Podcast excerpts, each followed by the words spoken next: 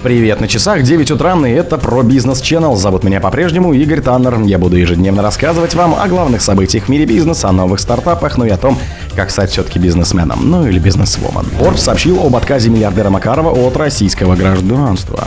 Reuters узнал о планах признать подсластитель из Кока-Колы канцерогеном. Глава Камчатки попросил остановить поиски золота в туристической зоне. Как фермерский островок подружил малый аграрный бизнес с супермаркетами. Спонсор подкаста Глаз Бога. Глаз Бога это самый подробный и удобный бот пробива людей, их соцсетей и автомобилей в Телеграме.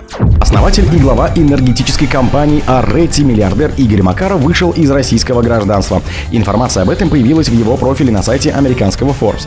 Там указано, что Макаров отказался от паспорта России в 2023 году, и у него теперь только одно гражданство – Кипра. В рейтинге богатейших людей мира по версии американского Forbes Макаров теперь также указан как кипрский миллиардер. Он занимает пятое место среди богатейших киприотов и 1368 в общемировом рейтинге. В 2020 году кипрская газета «Политис» писала, что бизнесмен вошел в число 34 подозрительных случаев выдачи гражданства Кипра в обмен на инвестиции в период с 8 по 12 годы. Макаров родился в апреле 62 года в Ашхабаде, Туркменистан. В 83 году окончил Туркменский государственный университет, после чего был признан в ряды советской армии. В 79 по 86 год профессионально занимался велоспортом, был членом Олимпийской сборной команды СССР, многократным победителем и призером всесоюзных и международных соревнований по велоспорту, мастер спорта международного класса. После развала СССР Макаров занялся бизнесом. В 92 году он основал и возглавил международную компанию Интера, первую в России независимую газовую компанию. С 98 года по 2007 год Итера вела в эксплуатацию 9 газовых месторождений в Западной и Восточной Сибири. Наконец 2012 года исторический объем добычи на месторождении группы составлял свыше 265 миллиардов кубических метров природного газа. Объем реализованного газа около 600 миллиардов кубических метров. В 2013 году после продажи газовых активов Макаров дал своей компании новое название Арети. Однако крупных активов России она не имела. На сайте Арети сказано, что холдинг со штаб-квартирой в Швейцарии состоит из дочерних и зависимых компаний с деловыми интересами в странах СНГ и Балтии, США, Канаде, Западной Европе и на Ближнем Востоке.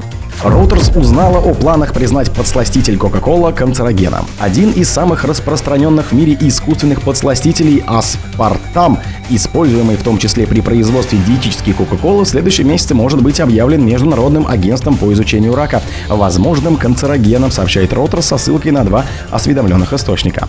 Канцероген – это любое вещество или излучение, которое способствует канцерогензу образования рака. К химическим канцерогенам относят в том числе ряд пищевых добавок. Некоторые из них способны повреждать геном и нарушать клеточные метаболические процессы. Решение Ларс о включении аспартама в список возможных канцерогенов было принято по итогам изучения многочисленных данных экспертной группы Объединенного комитета экспертов ВОЗ и продовольственной и сельскохозяйственных организаций по пищевым добавкам.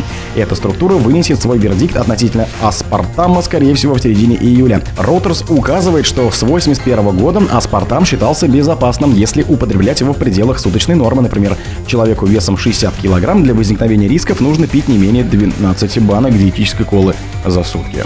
Глава Камчатки попросил остановить поиски золота в туристической зоне.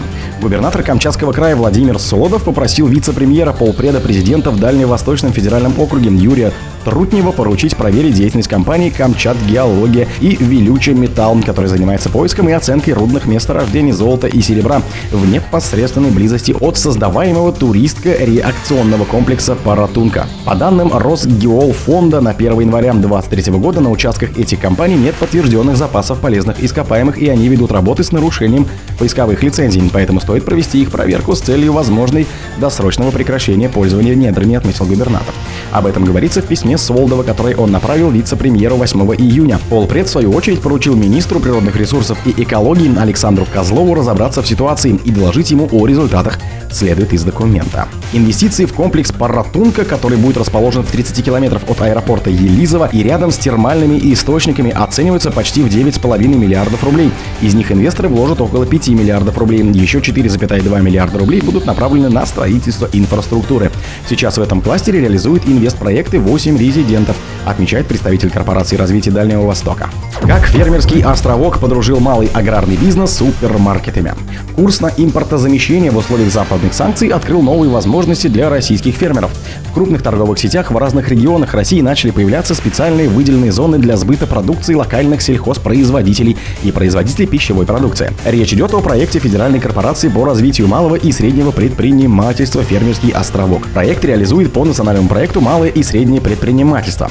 Проект «Фермерский островок» появился, чтобы помочь малому аграрному бизнесу расширить возможности реализации своей продукции.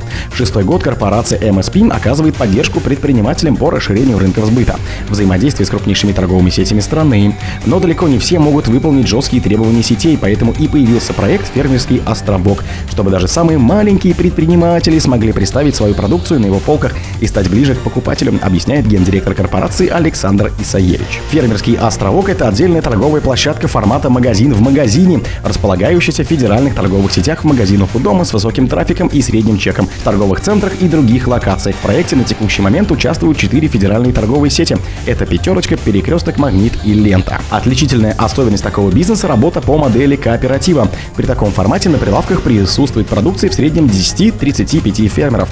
Производители могут сами договариваться о том, что их товары не конкурировали между собой, но дополняли друг друга, предоставляя покупателям максимально широкий ассортимент. По данным на июнь 2023 года, 44 фермерских островка организованы в 23 субъектах Федерации – Новосибирской, Омской, Ивановской, Ростовской, Нижегородской, Владимирской, Ярославской, Курганской, Смоленской, Кировской, Волгоградской, Рязанской, Калужских областях, на республиках Башкирия, Крым, Татарстан, Калмыкия, Бурятия, Чувашской и Удмуртской республики, Краснодарском крае, Ханты-Мансийском и Ямало-Ненецком автономных округах.